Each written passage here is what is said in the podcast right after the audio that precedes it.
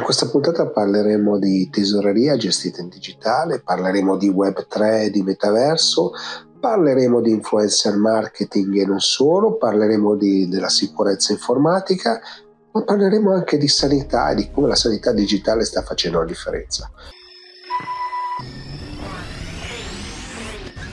Ciao e benvenuti a una nuova puntata dell'Etech Show. L'Etech Show, come sapete, racconta il mondo della tecnologia e lo fa facendo parlare i protagonisti. Non voglio perdere tanto tempo, vi chiedo di mettere i like e mi piace, di condividere se vi è piaciuto. Eccoci che finalmente posso mostrare la copertina del mio prossimo libro che si chiama Virtual, quindi parleremo di spazi digitali, noi che entriamo nello spazio digitale e lo spazio digitale che entra nel nostro spazio ma non voglio togliervi la sorpresa, arriverò a discutere su questo, iniziate magari a cercare insomma, questa parola virtual. E a questo punto partiamo con la puntata perché è veramente ricca di contenuti di ospiti. Sono qui con Andrea De Micheli di Web3 Alliance perché? Perché volevo un po' capire cosa succede nel mondo del metaverso, ma soprattutto l'intelligenza artificiale che c'è, che sta crescendo, che implicazioni ha, che cosa sta succedendo insomma intorno a questo mondo. Questo è un piccolo tassello del metaverso, l'intelligenza artificiale, ma abbiamo visto una grande esplosione. Quindi da dove vuoi partire Andrea? Ma io partirei forse dall'intelligenza artificiale ehm, perché è una faccenda che risale mh, ormai a, ad alcuni decenni fa, ma che dopo tante promesse mancate e eh, tanto scetticismo è arrivata, mi sembra, in questi giorni, in questi ultimi mesi, a, a colpire tutti quanti eh, grazie ai risultati ottenuti soprattutto da OpenAI, ma ovviamente dietro ci sono tantissime altre aziende che se ne stanno occupando e che potranno poi costruire su, sui risultati di OpenAI. Perché partirei da quello? Perché eh, forse per la prima volta questa cosa sta toccando il largo pubblico, la fantasia del largo pubblico, ma anche direi il lavoro di tantissime persone. Cioè, mh, ci sono stati milioni e milioni di, di persone che sono iscritte a ChatGPT e che hanno potuto quindi sondarla e capire le sue potenzialità e questo secondo me è qualcosa di abbastanza straordinario. Diciamo che per Web 3.0 intendiamo quella eh, tecnologia che permette cose come la blockchain, le criptovalute, gli NFT, eh, il metaverso, virtual reality, augmented reality eh, e anche intelligenza artificiale, di tutte queste cose forse quello che sta accadendo adesso è, è, è ciò che coinvolge su più larga scala un più grande numero di persone, almeno a mio avviso e quindi per questo forse vale la pena parlarne. No, assolutamente, non solo coinvolge eh, le persone su larga scala, poi dopo insomma, noi italiani abbiamo in questo momento una, stiamo attraversando una fase di difficoltà, ma al, al di là di tutto è qualcosa di inarrestabile, no? si è aperto un vaso di Pandora in cui abbiamo scoperto che delle macchine rispondono in maniera quasi umana, no? Perché dico quasi perché poi stiamo parlando di matematica e statistica applicata, quindi non c'è un'intelligenza vera, no. è probabilistica e quindi ci dà delle risposte. No? Però questo potrebbe essere un tassello per i vari chatbot o comunque degli avatar intelligenti che possiamo trovare nel metaverso, che troveremo nel metaverso e tante altre cose, no? Perché ci troviamo questa intelligenza artificiale applicata a un sacco di cose. Guarda, c'è un sito che sicuramente conoscerai che si chiama Futurepedia sì. e in questo momento sono andato a controllare poco fa ci sono 1700 rotte eh, applicazioni di intelligenza artificiale eh, contenute in questo sito che è una sorta di enciclopedia di, del futuro come dice il nome e eh, se ne aggiungono grosso modo 30 al giorno, 30 applicazioni al giorno basate su intelligenza artificiale che fanno, eh, che producono eh, testo, immagini, suoni, calcoli, codice, insomma una vastità di... L'altro giorno per esempio eh, noi come sai facciamo come Casta Diva Group facciamo eventi tra le altre cose e quindi spesso dobbiamo cercare i titoli per questi eventi. Mi sono divertito a, a utilizzare una di queste app che eh, serve per l'appunto a produrre titoli di film, di romanzi, di, di saggi, di, di eventi, per l'appunto di convegni e mettendo tre o quattro parole chiave e dandogli anche il mood eh, sono venuti fuori in pochi secondi, non so, 100, 200 titoli dei quali diciamo la maggior parte come alcuni anche buoni che nascono dalla mente umana, no? dall'intelligenza naturale, facevano abbastanza schifo, ma alcuni erano molto molto centrati. E in più si può raffinare, no? Cioè su quel titolo e che inizia a piacerti, vai esatto. a raffinarmelo, giraci intorno. Se, tu scegli quelli che ti piacciono di più, eh, gli dai un, un secondo, una seconda, la seconda chance di, di cercarne ancora e attraverso le tue scelte il software diciamo intuisce un po' i tuoi gusti e sempre su una, su una base come dicevi tu statistico probabilistica quindi non c'è, non c'è nulla di intelligente ecco, dobbiamo essere molto chiari su questo. È se, semplicemente ci sono talmente tanti dati dentro queste macchine che probabilisticamente mettono una dietro l'altra delle parole per affinità eh, e per struttura grammaticale, diciamo, eh, come dire, conosciuta, appresa dalla macchina attraverso eh, un training eh, piuttosto lungo e a questo punto l'output sembra un discorso ragionevole. E a volte pare anche esserlo. Ragionevole, vabbè, insomma, diciamo che comunque vada sopportabile, no? Poi è, questo è, è, quello che poi ci deve aiutare, no? Cioè è uno strumento che abbiamo a disposizione per fare qualche cosa che ci aiuta, può essere creativo, può essere meno, ma questo... Assolutamente. È, però Va considerato che, che, che, che gli output sono anche pieni di errori e questo va, va detto, quindi bisogna prendere le molle, diciamo, possono essere uno stimolo a, a, non lasciare la pagina bianca a non avere la sindrome da, da, da foglio bianco, ti, ti, dà un avvio. Ecco. Questo è chiaro, però Andrea, visto che siamo qua, no? Allora io presento il mio progetto virtual, quindi racconto che entriamo in uno spazio o lo spazio entra eh, digitale o uno spazio digitale entra dentro la, la nostra vita reale. No? In questo contesto, che cosa stai vedendo? Io vedo tanta, tante cose sotto bosco, molto metaverso industriale, quindi applicazioni industriali a IOSA, mm-hmm. anche di, di, di, immagini, per cui insomma, telefilm e film girati assolutamente con queste tecnologie e sempre più cloud, cloud pervasivo, abbiamo visto Microsoft e Nvidia che si associano, ci sono tante cose, qualcuno toglie dei soldi, qualcun altro li mette, mm. c'è molto fermento. A che punto siamo di questa maratona?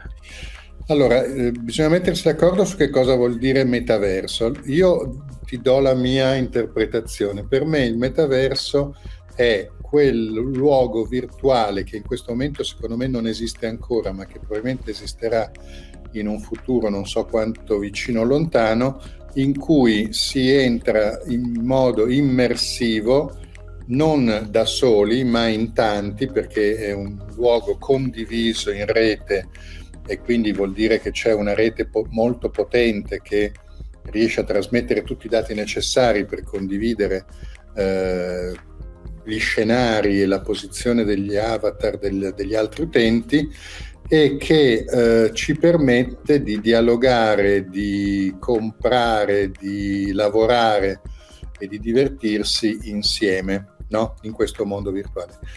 Perché dico che non esiste ancora? Perché eh, il, il, l'infrastruttura non è in grado in questo momento di, di sostenere, che ne so, 100.000 utenti che tutti insieme vanno a un concerto e, e, e lo guardano e interagiscono tra di loro, perché non c'è ancora abbastanza banda.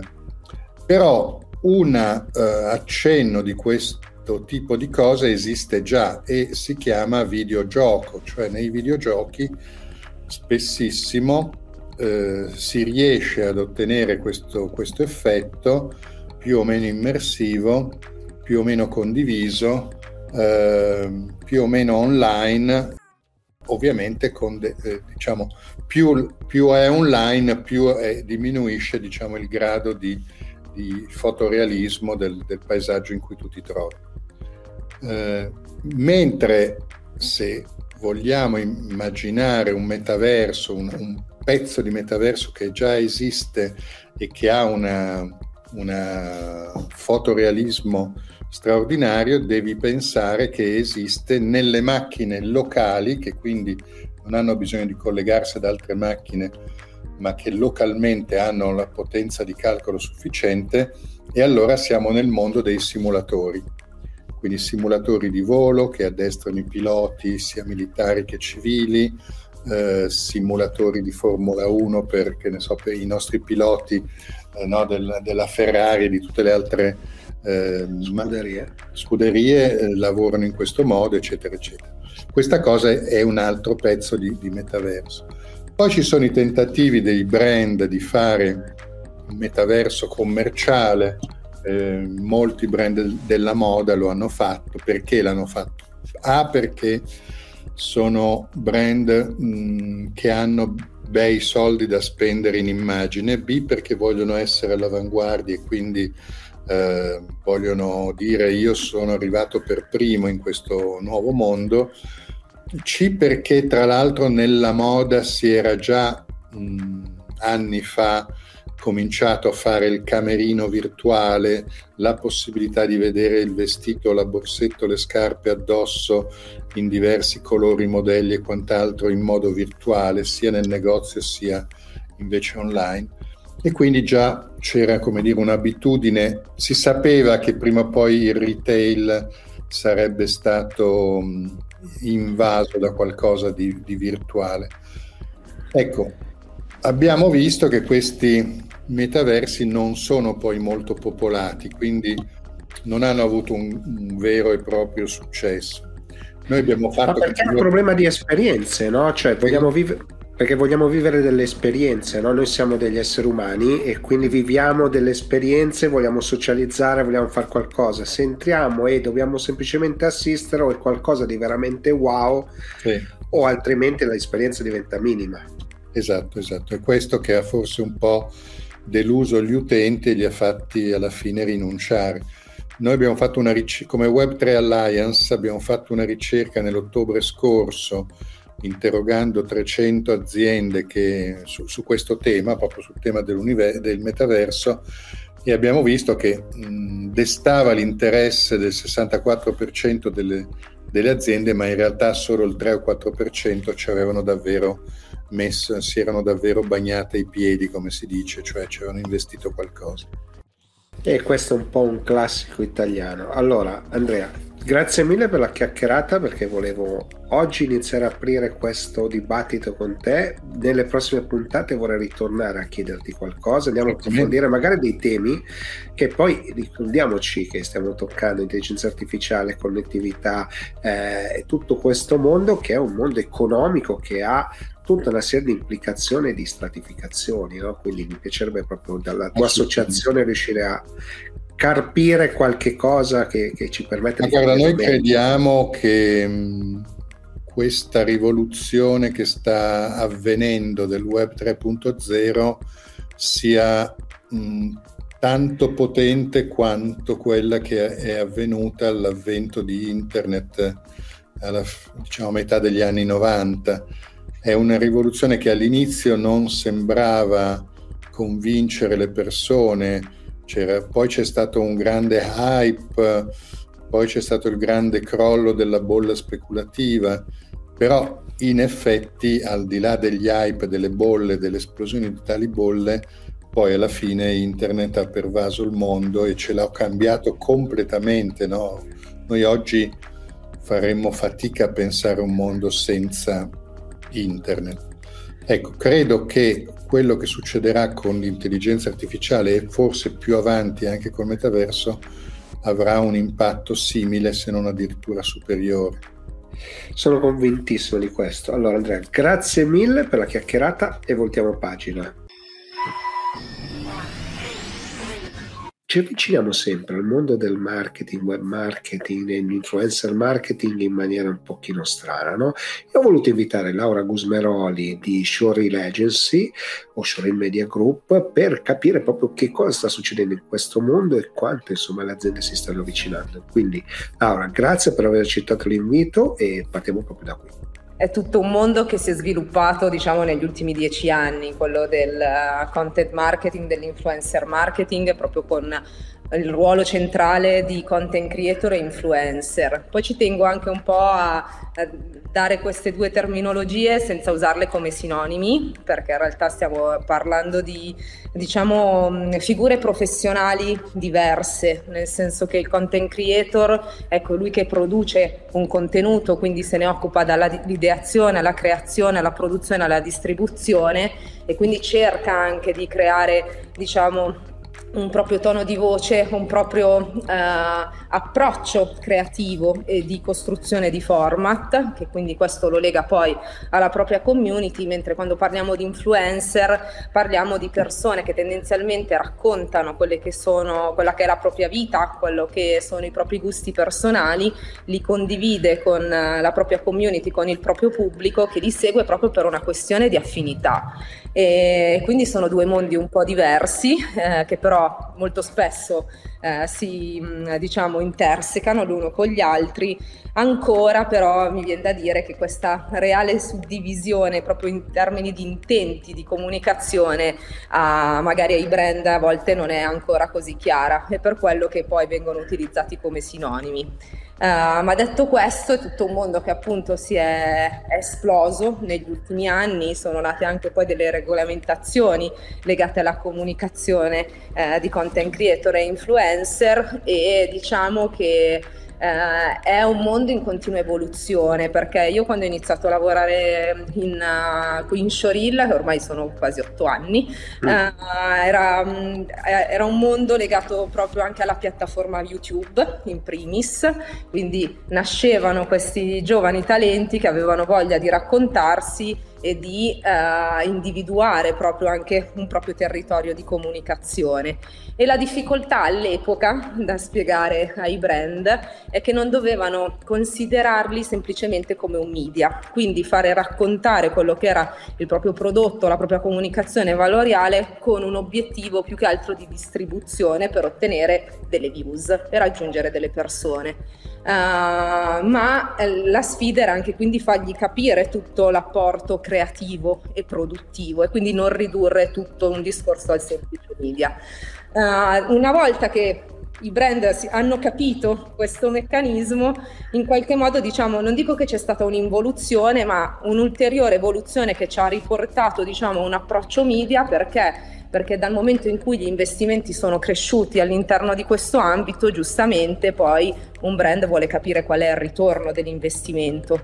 E quindi ci troviamo in un momento storico dove il tema della conversione, quando attivi un influencer o un content creator diventa centrale effettivamente, quindi capire se questo investimento poi porta effettivamente a chiudere il percorso d'acquisto da parte delle, dei, dell'audience e delle community e quindi proprio l'acquisto di prodotto. Diciamo quindi, quindi oltre, oltre, all'evoluzione dei, dei, dei, dei, vari social e quindi dei vari spazi che ci sono, no? eh, c'è un'attenzione ovviamente sempre più concentrata sulla numerica, chi ti segue, come ti segue, quindi si parte dalla community immagino per andare a cercare e da lì in poi no, si deve fare una strategia, ma la strategia a questo punto come, come, come si crea? La strategia si crea semplicemente appunto cercando di capire quelli che sono ovviamente gli obiettivi di comunicazione del brand che di solito poi parte dal presupposto di voler comunicare a una certa tipologia di target.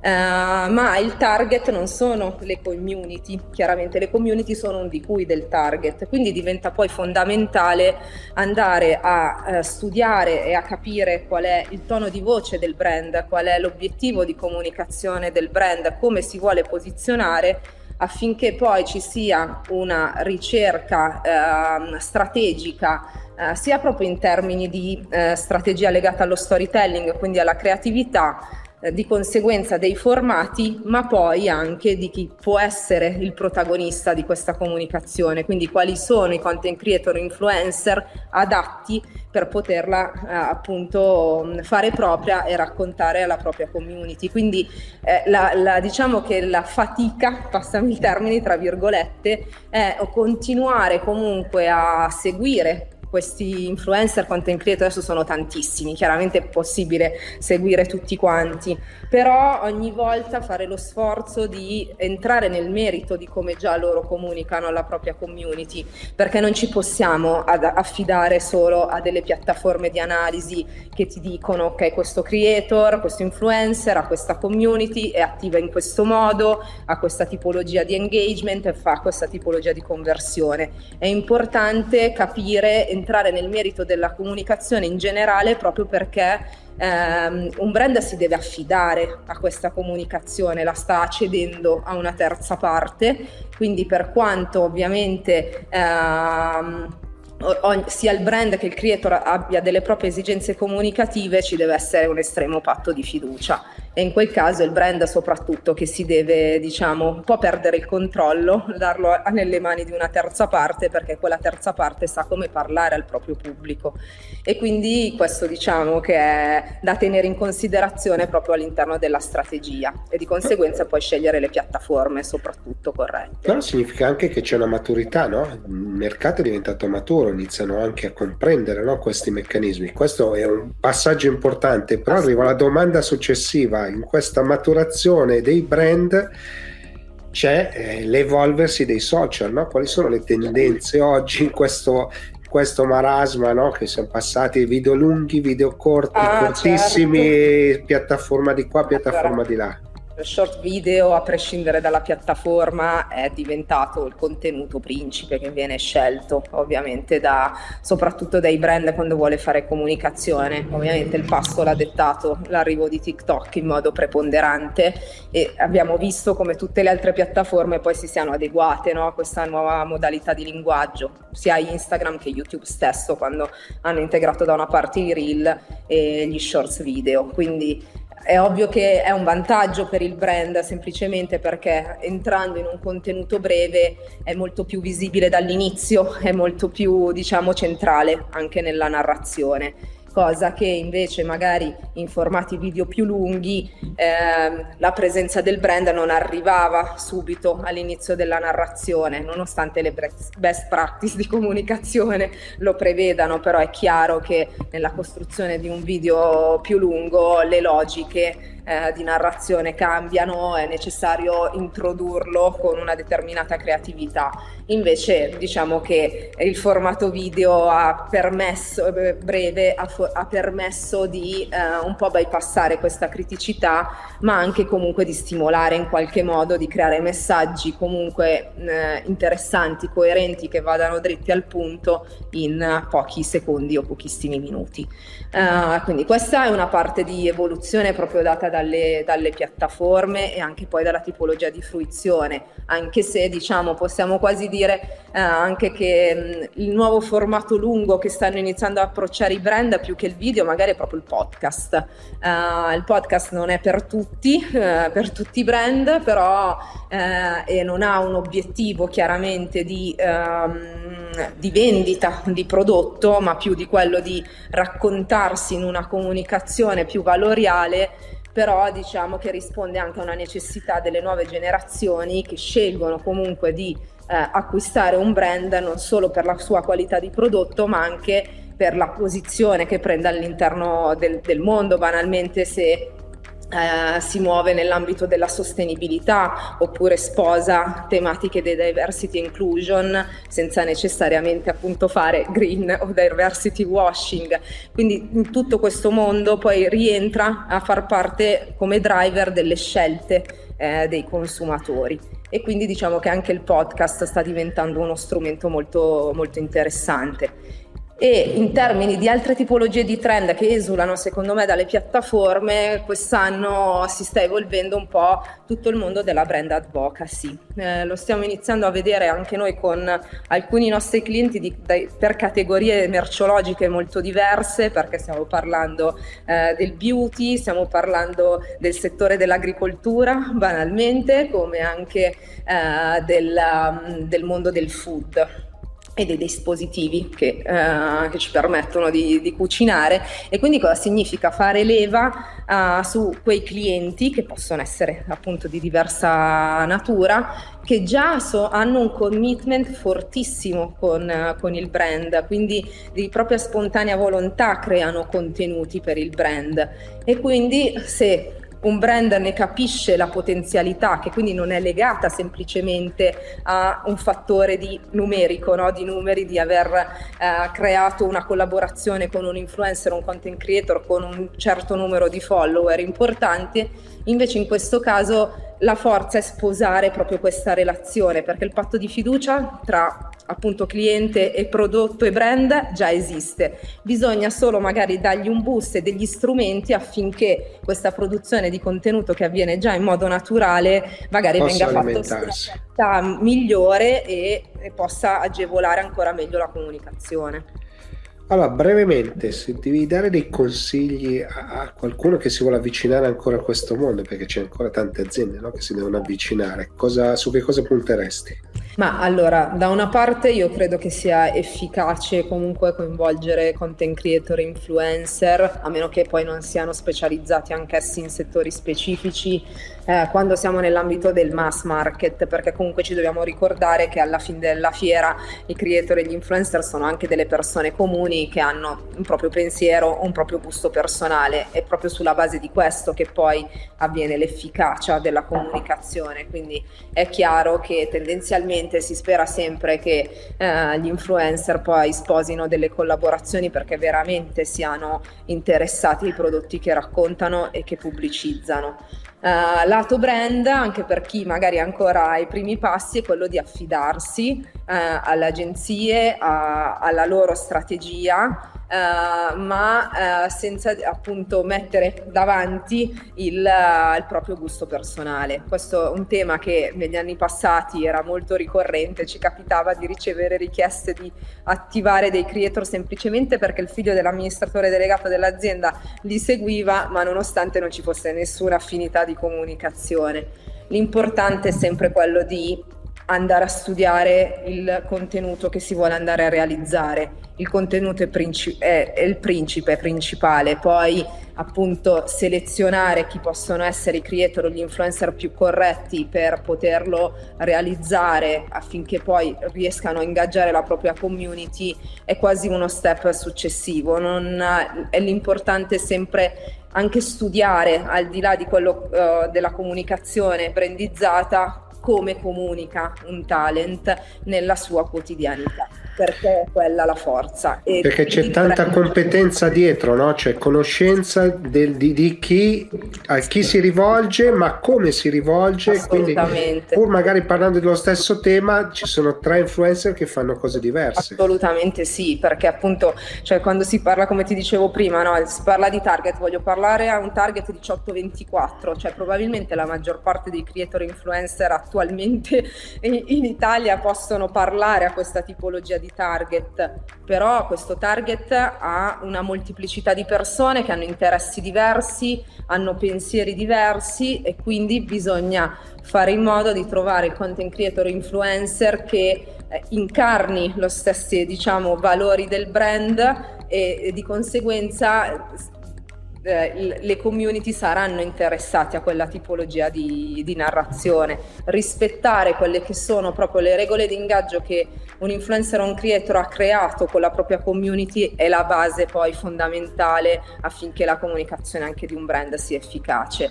Perché a me piace sempre fare un esempio banale, però quando uno va in casa di una persona perché viene invitato a cena, non ci va a mani vuote, quindi porta un dolce, un vino, però no, questo non ti eh, diciamo, dà il diritto di stravaccarti sul divano. E la stessa cosa bisognerebbe un po' ricordarla nella relazione tra, tra, brand e talent, perché è vero che stai pagando una prestazione, però stai andando a casa loro e quindi loro sanno come com- devono comunicare alla community. E anche questo è un aspetto culturale no? che, che, che, sta cambiando e che piano piano ci sta portando lì. Allora, eh, Laura, grazie davvero per grazie la chiacchierata e voltiamo pagina. Sono qui con Emiliano Massa di Proofpoint perché volevo parlare di sicurezza, visto che non ricopre solo una posizione italiana, mi piaceva un po' indagare su quello che sta succedendo e quello che sta vedendo e partirei intanto, benvenuto Emiliano, ma partirei dalla, dalla, data governance. Cosa ne facciamo di questi dati? Cosa ne fanno le aziende e come fanno a mettersi al sicuro? Cioè stiamo vedendo che comunque i nostri clienti eh, cercano di mettere effort sempre di più nel gestire eh, questa mole incredibile di dati che comunque riescono a raccogliere, che è sicuramente un valore, no? I dati si dice che sono il nuovo petrolio, quindi rappresentano certamente un valore, ma poi questi dati devono essere protetti, che siano dati confidenziali, quindi secondo le varie normative, che siano dati di, di proprietà intellettuale o di go to market, quindi più inerenti proprio alla modalità con la quale eh, le aziende fanno business. E questi dati devono essere protetti secondo i principi classici della, di una data governance, no? quindi secondo una logica di disponibilità, secondo una logica di usabilità, quindi di fruibilità, di integrità e di sicurezza. Um, il tutto diciamo, è reso più complesso, se vuoi, da un processo di ehm, remotizzazione del lavoro che ormai fa parte di noi. Quindi se prima, dopo la pandemia o durante la pandemia c'è stata un grande, una grande turbolenza su come ridistrutturarsi, come reagire a questo tipo di nuova tendenza, adesso non è più una tendenza, è una nuova normalità e sicuramente questo non aiuta. Non aiuta perché il perimetro aziendale no, è diventato è cambiato e accediamo ai dati dell'azienda in modo sempre più disparato, no? Sì, arrivo a dire che il perimetro proprio non esiste più, no? Quindi il perimetro in realtà l'unico perimetro che esiste è l'endpoint, è l'utente. Eh, per il resto i perimetri non, non sono nemmeno più labili, proprio non esistono.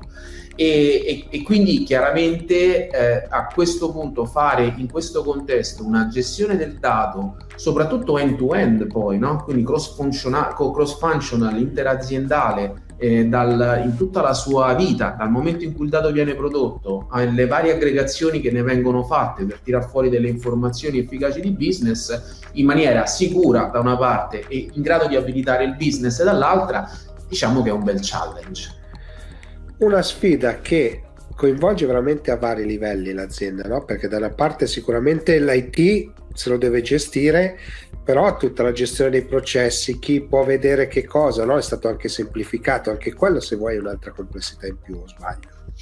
Sì, no, no, certamente è una, è una complessità in più. È, è, chiaro che poi anche le figure aziendali si stanno un po' trasformando e adeguando a questa nuova necessità. No? Quindi mh, tu troverai anche figure che si occupano, anche C-level che si occupano di sicurezza informatica, quindi CISO, CSO, eh, che sono sempre meno figure tecniche e sempre più figure di business, perché chiaramente c'è questa interconnessione ehm, nativa no? tra eh, quello che è l'elemento abilitante della sicurezza informatica e necessariamente eh, il, il, business che deve essere abilitato che è fondamentale in qualche modo no? e, e, e si cerca dal mio mh, modesto avviso eh, o da quello che vedo sostanzialmente nelle chiacchierate che faccio ai nostri clienti di approcciare la data governance con eh, in quattro macro um, step, no? secondo quattro macro elementi di, di, di, approccio. Il primo è capire quali sono e dove sono questi dati da proteggere, perché sembra una banalità, ma quando si parla di una quantità così mostruosamente grande di dati, capire come classificare i dati? E quindi ripeto quali sono i dati veri da proteggere secondo le due logiche no? il dato confidenziale e il dato di proprietà intellettuale. E dove sono? Con i perimetri che non esistono più. Sono nel cloud, sono on prem, sono sulla macchina, sono sui device. Non è, non è assolutamente facile. E soprattutto non è facile farlo in maniera semplice. Perché poi ricordiamoci che già c'è abbastanza complessità Quindi se le tecnologie o i processi aggiungono complessità, inevitabilmente impattano sulla capacità di ehm, essere allineato alla velocità del business, no? cioè cominciano ad, ingabba- ad, ingabbiare il business e questo non va mai bene. Quindi capire dove sono i dati, eh, capire come conservare questi dati, altra tematica, perché poi noi parliamo del cliente, ma il cliente eh, ha mille sfaccettature, dipende da dove è localizzato, io mi occupo di Sud Europa, quindi la Francia è diversa dall'Italia, che è diversa dalla Spagna, anche se siamo tutti in un perimetro di comunità europea. Qual è il verticale nel quale il cliente opera? Quindi ci sono dei verticali super normati, dei verticali che lo sono meno. Quindi conservare questi dati. E poi le ultime due fasi che sembrano semplici ma sono quelle che veramente poi hanno un impatto, cioè la fase di rilevamento il, del capacità di controllo di eventuali minacce, quindi capire gli utenti che come accedono, dove accedono, come lo fanno, ehm, capire con proattività quali sono gli utenti compromessi, quali sono gli utenti che sono stati vittime di phishing o, o business email compromise, tracciare gli incidenti e raccogliere le fonti in caso di incident e poi effettivamente effettuare i blocchi, cioè andare a porre in essere quel mix tra processi, persone e, e tecnologia in grado poi effettivamente di chiudere la porta prima che sia troppo tardi prima che sia troppo tardi perché sappiamo che insomma quando subisce un attacco non è che è istantaneo è stato preparato da mesi no? e quindi purtroppo c'è questo lasso di tempo che alla fine poi sostanzialmente ci frega eh, perché questa è la loro abilità eh, Visto che ci siamo, no? voi avete anche fatto recentemente una ricerca, avete portato insomma dei nuovi dati no? Su, sullo stato anche del phishing, no? che è un altro dei temi meravigliosi che ci attanagliano, non dico quotidianamente, ma ogni minuto, perché non so quante mail ricevi tu, spero che te le blocchino prima, ma io ne ricevo veramente una quantità industriale. Beh, diciamo che um, utilizzando Proofpoint come tecnologia io ho un bel filtro, uh, ah. però comunque il, il, tema, il, tema, è interessante no? ed è legato a quello che dicevamo prima, cioè il fatto che questa nuova normalità comunque eh, definisce comunque un, un, un perimetro di, di, di, di, un contesto di utilizzo che è mh, con, continuamente in evoluzione. No? Quindi Um, adesso vediamo sempre di più delle, degli attacchi che sono magari in maniera um, numerica meno voluminosi, ma molto più sofisticati e che tendono sostanzialmente a far leva su una logica di trust più che su una logica di vulnerabilità informatica. Uh, okay. Vediamo il proliferare, per esempio, degli attacchi di filiera, no? cioè supply chain, eh, cercare di impersonificare il fornitore dell'azienda grande, non attaccare direttamente l'azienda grande, ma passare dall'azienda più piccola che però è intimamente connessa con quella grande e con la quale c'è già un'operazione di relazione, c'è già un trust in essere e quindi inevitabilmente eh, sarà più semplice ottenere il click sul famoso eh, web form ah, sul quale non si dovrebbe cliccare o magari addirittura come vediamo eh, essere eh, più mh, facilmente vittime di frodi di tipo finanziario, quindi di bonifici e quant'altro. Eh, vediamo questo fatto anche e soprattutto con, attac- con tecnologie che noi chiamiamo back, business email compromised, quindi email che sono impersonificate, che sono state compromesse, quindi qualcuno che scrive per nome e per conto di qualcun altro, ma in realtà è soltanto un'impersonificazione.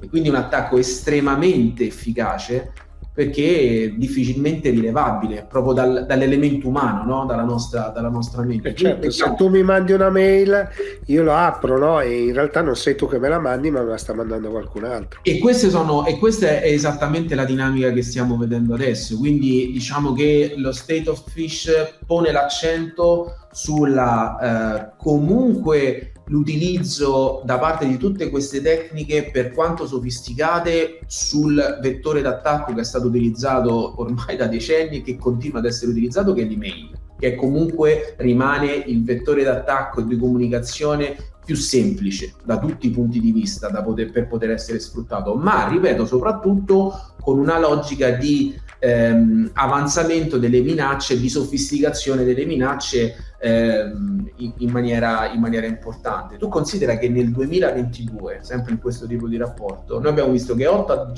aziende su 10 hanno ricevuto un attacco di phishing e il 7% ha avuto una perdita finanziaria associata. Ti do altri due numeri. Numeri già importanti. Eh. Sono numeri importanti, ma te ne do altri due che, che, fanno, che fanno, riflettere. Il 64% del, delle aziende ha subito un attacco ransomware. Il 5% delle aziende italiane, il, scusami, il 51% delle aziende italiane ha subito un attacco di tipo business email compromise. Quindi diciamo che non è più una logica del se, ma è una logica del quando e come. E che è un problema. Cioè, e che è un problema. perché è un problema, è un problema di sensibilità, di competenze, di capacità di, di, di reazione, no? È quello, è, quella poi la vostra sfida, no? Perché voi siete quelli che dovete reagire e quindi... Allora, que- questa è la nostra sfida, sì. Um, ti dico che um, in realtà uh, noi cerchiamo comunque di affrontare questo tipo di tematica non con una soluzione o con un focus unico, ma con un focus più ampio, perché ottenere il 100% di efficacia indipendentemente da quello che è il, eh, l'approccio è, è impossibile, no? Quindi noi diciamo che mh, c'è un, un approccio eh, che viene riconosci- uh, universalmente riconosciuto sul mercato che si chiama il kill the chain, che è sostanzialmente una fase di approccio, di, di attacco eh, scomposta in sette o otto macro, macro fasi, no? che però possono essere aggregate in tre macro gruppi. No? La prima fase è quando qualcuno cerca di accedere dall'esterno e allora noi lì siamo molto bravi nella gestione del gateway, nell'evitare che utilizzando la threat intelligence, utilizzando l'intelligenza artificiale che va tanto di moda, utilizzando il machine learning, noi alziamo la postura della sicurezza informatica. Le altre due fasi invece sono la fase di propagazione, quindi qualcuno è entrato nel mio, nel mio network e si sta muovendo lateralmente per arrivare al target e l'ultima è la fase di exfiltration, no? quando vado a prendere i, i dati. Noi riusciamo a coprire come approccio tutta la filiera, ma il cliente deve fare un cambio di paradigma fondamentale per farlo, perché nella prima fase io cerco di tenere fuori i bad guys, nella seconda e nella terza macro, macro gruppi di, di, di, fasi, in qualche modo, io devo partire dall'assunzione che già qualcosa di malevolo dentro ce l'ho per definizione e devo evitare che questo si propaghi andando a creare problemi molto seri. E quindi questa differente modalità di approccio è quello che ci consente di essere, lasciami dire, piuttosto efficaci. On top ad un approccio di tipo, um, di, tipo eh, di integrazione multipiattaforma. Cioè Gartner ha coniato un concetto che si chiama mesh security, che sostanzialmente dice in due parole, quando Proofpoint eh, entra in un contesto nuovo da parte di un cliente deve essere in grado di interoperare al massimo con le, con le piattaforme di sicurezza informatica già presenti all'interno del cliente per scerare dati cerare informazioni e rendere l'approccio di security sempre più, più proattivo, riducendo la complessità e quindi aumentandone l'efficacia. Però eh, per concludere, no, è, sta diventando sempre però un problema culturale, no? cioè la cultura dell'azienda deve cambiare, questo credo che sia il dato di fatto. Voi dovete rincorrere la tecnologia rincorrere i bad guys, come li hai chiamati tu, però il problema culturale c'è.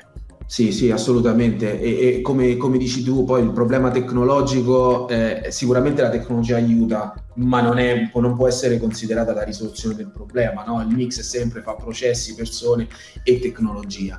L'approccio culturale c'è e te lo facevo, ti facevo prima l'esempio, no? cioè parlare eh, dal punto di vista della protezione dell'infor- dell'informazione in un contesto dove dico ok, io cerco di rendere la vita il più difficile possibile a coloro che vogliono entrare, però faccio anche un piano di sicurezza efficace nel momento in cui qualcosa è dentro e assumo che qualcosa sia dentro ed evito che questo si propaghi. Ecco, questo passaggio per esempio non è, non è banalissimo e ci stiamo arrivando però. Allora Emiliano, grazie mille perché abbiamo fatto una lunga chiacchierata sul tema della security, ma preso da vari punti di vista, quindi grazie davvero perché è stato prezioso questo intervento e voltiamo pagina. Grazie a te. Di voltiamo pagina al mio taglio. È che ti, sono, ti, ho portato io lungo perché ho voluto fare la domanda sulla cultura, però è quello che vorrei trasmettere, cioè la gente si deve un po' Vegliare. dare una... sì, cioè no, deve, deve, rendersi no, conto che sono dei frutti. Eh, non faccio nomi, non faccio luoghi, Chiaramente. però esatto. Allora, a livello nazionale, eh, su una realtà ospedaliera abbiamo raggiunto un livello di implementazione molto approfondito. In questo periodo stiamo andando live con una cartella clinica informatizzata che permette quindi di raccogliere tutte le informazioni del paziente a livello appunto eh, digita- eh, tecnologico, diciamo, digitale e che accompagna poi il paziente nei vari percorsi prima, durante e dopo ovviamente ricovero, por- dando la possibilità a tutte le figure professionali che lo seguono di sapere praticamente online tutto quello che sta, sta facendo il paziente, gli esami, i risultati, i referti, può vedere le immagini e tutto questo va a costruire un database enorme che di, di fatto è un pesce repository che poi potrà essere utilizzato per tantissimi usi. Tutto questo ovviamente accompagnato anche dalla tecnologia mobile. Il passettino in più che non è ancora diciamo, realizzato ma su cui stiamo lavorando è ovviamente riuscire a portare la telemedicina anche nelle strutture pubbliche perché è sicuramente uno degli obiettivi che si pone la, l'evoluzione digitale della sanità. E Abstract gode di grande esperienza a livello internazionale riferito alla telemedicina, in quanto ci sono diversi progetti in America che già sono live e sono a regime da diversi anni, nei quali abbiamo potuto portare appunto delle tecnologie veramente di altissima, altissima qualità anche per quanto riguarda la sicurezza del dato e l'elaborazione delle immagini. Quindi ci piacerebbe molto riuscire a portarlo anche nella realtà italiana, anche se eh, come ben sappiamo l'Italia ha un livello di burocrazia che è totalmente diverso rispetto a, e dei limiti che sono veramente diversi rispetto a quelli americani, ma l'obiettivo è quello. Obiettivo telemedicina, quindi riuscire a portare insomma sensori, macchinari, insomma qualche cosa direttamente dal paziente per poterlo curare o comunque visitare in remoto, no? Quindi, L'obiettivo della comunque, o comunque lì, quindi questo è sicuramente un passaggio che è, è inevitabile, no? Assolutamente sì, l'obiettivo della telemedicina è proprio questo, di poter assistere il paziente ehm, sia durante il periodo diciamo cronico, acuto, chiamiamolo così, che nel follow up e questo ovviamente ha tutti dei risvolti per quanto riguarda anche le tempistiche del ricovero stesso, quindi questo porta a poter ridurre le tempistiche del ricovero in struttura, quindi di conseguenza anche i costi, e anche a ridurre i tempi di attesa per eventuali visite e prestazioni, perché la telemedicina arriva direttamente a casa. E l'altro concetto che si porta inevitabilmente appresso è il concetto di territorialità perché oggi uno degli obiettivi delle strutture, soprattutto di quelle pubbliche, è di raggiungere in modo capillare tutte le strutture del territorio e, e la rivoluzione digitale insieme alla telemedicina può permettere di arrivare capillarmente veramente in tutto il territorio, non solo nelle grandi strutture. Dobbiamo anche poi tenere conto che insomma stiamo entrando un po' in, nella silver economy, no? Cioè ci sono tanti, aumenta sempre il numero di, di, di anziani, è inevitabile eh sì. perché insomma eh, i boomer stanno diventando degli anziani, quindi piano piano arriviamo lì e sicuramente c'è bisogno anche di questo, no? perché poi iniziano a essere persone che comunque possono muoversi, ma non vanno magari in case di riposo, ma hanno necessità, no? quindi anche questo aiutare essere di supporto ai medici di base, insomma ci sono tante esigenze. Ci sono tante esigenze, ci sono tantissimi sbocchi che la telemedicina riesce veramente a, a, mettere a disposizione, perché se si pensa anche al fatto di ridurre le liste di attesa, perché ovviamente le prestazioni quando vengono erogate in telemedicina hanno dei tempi che sono veramente molto ridotti rispetto a doverlo fare in struttura e possono anche avere delle delle, dei risvolti eh, su, su, tanti ambiti, perché se si pensa anche alla, al, ai follow up, per cui il paziente deve recarsi ogni volta in ospedale per essere controllato, per vedere come sta andando una, una determinata cura, una determinata terapia, questo può essere fatto direttamente da casa, dal proprio domicilio, non ci si deve spostare, non si devono organizzare i trasporti, è veramente una rivoluzione per il mondo della sanità. Va bene, allora Alessandra, grazie perché ci hai portato nel mondo della sanità, ci hai fatto capire e respirare che insomma, qualche innovazione c'è. E, insomma, grazie davvero e voltiamo Grazie a voi. Le tesorerie sono una parte fondamentale delle aziende e ho voluto invitare Giacomo Zaninetta di Agicap perché, perché volevo proprio capire che cosa sta succedendo nel mondo della trasformazione digitale anche in quell'ambito e come il software, insomma, una soluzione possa essere efficace ed efficiente soprattutto. Per cui Giacomo, benvenuto all'Hater Show e partiamo proprio da, da, quello che fate, cosa state vedendo dal mercato e perché insomma la tesoreria è ancora un elemento fondamentale. Sostanzialmente Agicap è una scale up nata a Lione nel 2016 e siamo, sostanzialmente offriamo un software per la gestione della tesoreria dedicato alle piccole e medie imprese. Eh, il core di questo software è appunto il modulo di gestione di tesoreria che permette di automatizzare tutte le attività che vengono svolte da imprenditori, direttori finanziari, eh, per quanto riguarda appunto la gestione della tesoreria in modo che eh, possano risparmiare tempo e dedicare questo tempo all'analisi del dato e non alla, alla mera diciamo, raccolta del dato e quindi l'obiettivo appunto eh, abilitarli a prendere decisioni migliori. Eh, questo è particolarmente importante negli ultimi anni perché prima per causa Covid, adesso causa rialzo dei tassi di interesse, la tesoreria, è divent- che è sempre stata chiaramente un'attività fondamentale per la sostenibilità di un'azienda, è diventata ancora più fondamentale. Accanto a questo modulo che è quello centrale, ci sono poi altri due moduli, uno legato al pagamenti, quindi account payable, e un altro legato invece eh, ai receivable, quindi al, ai crediti commerciali. In tutto ciò, insomma, già ci hai raccontato tesoreria, quindi i soldi che entrano in azienda, no? banalmente sotto varie forme, no? perché entrano, non è che entrano tutti nello stesso modo, non entrano tutti con gli stessi tempi. Tu già mi hai dato un, un'indicazione, no? andare a leggere i dati, quindi riuscire a capire cosa sta succedendo, dove sta succedendo. Quello è diventato forse l'aspetto più importante, soprattutto nelle piccole imprese. Sì, assolutamente, diciamo, anzitutto rispondiamo al bisogno di avere visibilità, quindi visibilità su appunto, come dicevi giustamente, come entreranno e soprattutto con che tempistiche. E poter in caso fare anche degli stress test sul fatto che quel fornitore, quel, quel cliente magari non mi pagherà per tempo, nel caso in cui questo avvenga, come io posso fronteggiare questa cosa, magari andando a spostare delle fatture ai fornitori oppure andando ad affidarmi a un fido o a un castelletto bancario quindi assolutamente è molto importante, magari mol- ancora più importante per le piccole e medie imprese perché magari non hanno accesso a, agli stessi o comunque o con la stessa facilità al, diciamo, al credito come possono averlo aziende di dimensione più grande. Mi è piaciuta l'idea degli stress test, no? nel senso che poter simulare quello che succede poi è, è fondamentale. No? Ovviamente però eh, ci sono i dati, dati che vanno resi insomma intellegibili, no? quindi credo che ci sia molto lavoro anche sotto quell'aspetto, sbaglio.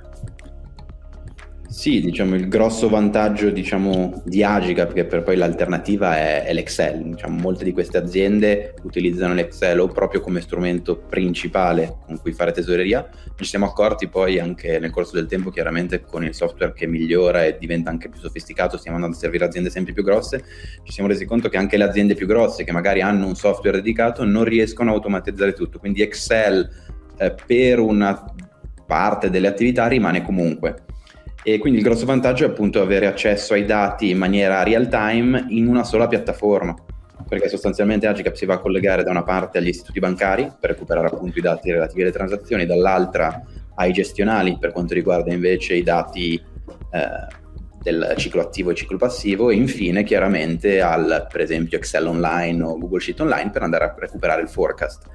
Eh, chiaramente questo è di grande aiuto perché in alternativa uno magari deve accedere all'home banking, scaricare i dati, accedere al gestionale, scaricare i dati e andarli a mettere poi nell'Excel. Quindi questa è la, la fruibilità del dato e l'accessibilità real time di un dato sempre aggiornato è, è chiaramente un grosso vantaggio. Vantaggio ovviamente l'automazione, no? quindi riuscire ad attingere ai dati, ma anche eh, in, in, uscita, no? quindi mandare dei, dei, solleciti piuttosto che de, de, delle richieste. No? Anche queste sono tutte funzioni automatizzate che portano via tempo ovviamente, ma che magari insomma, con, so- con un software perlomeno si, si vanno a selezionare nel modo corretto le cose. Sì, assolutamente, come dicevo prima, appunto c'è Cashflow che è il modulo centrale poi si affiancano altri due moduli, uno è Payment e l'altro Cash Collect, che sono un pochino più operativi.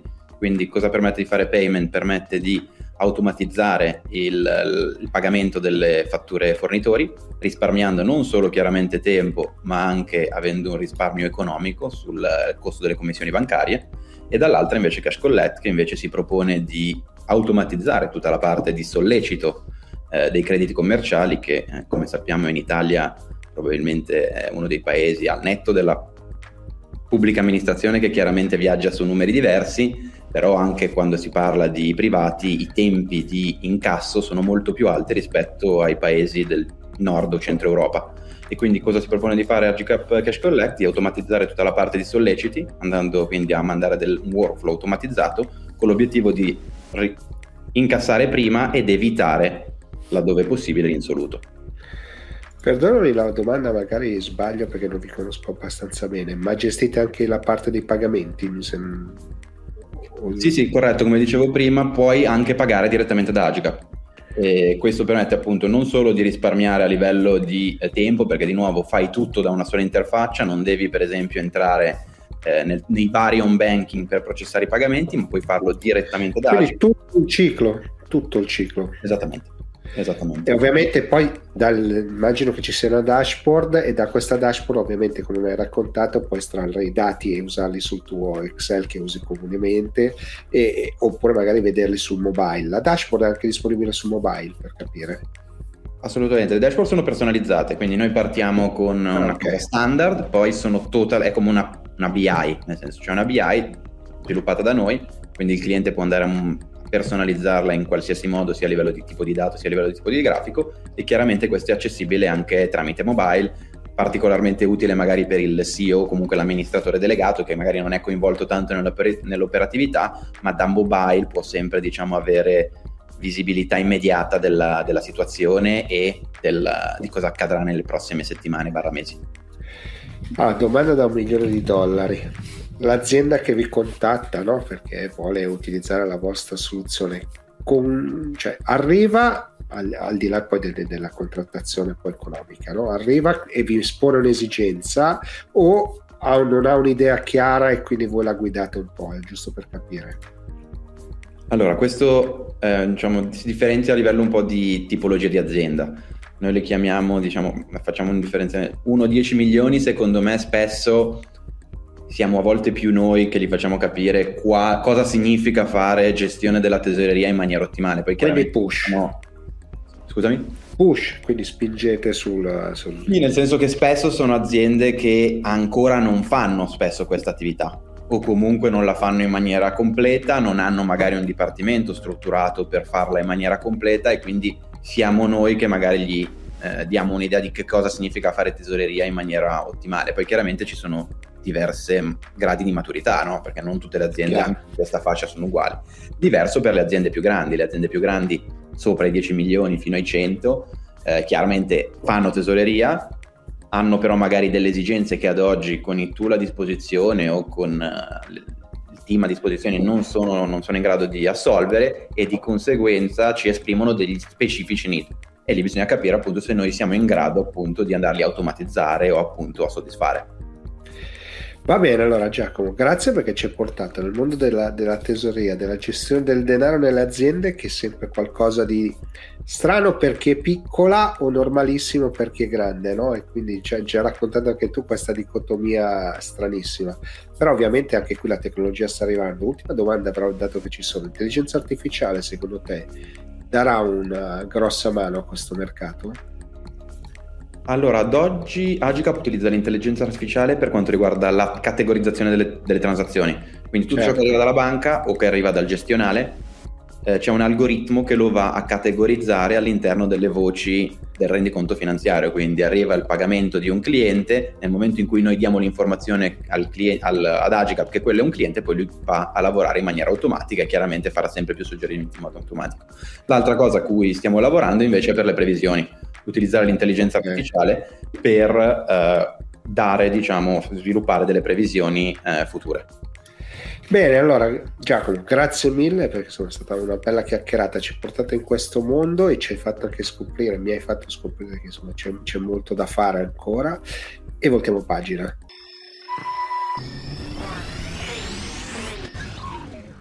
Siamo giunti al termine anche di questa puntata dell'Electric Show, come sempre vi chiedo di mettere like e mi piace, ma anche di farmi sapere quali sono gli argomenti che vi sono maggiormente piaciuti e se ci sono degli argomenti che vi stanno a cuore, in cui insomma, posso muovermi per cercare qualche ospite che venga a trattarlo qui nelle, in una delle prossime puntate. Ma a questo punto vi lascio e vi do appuntamento alla prossima puntata. Ciao!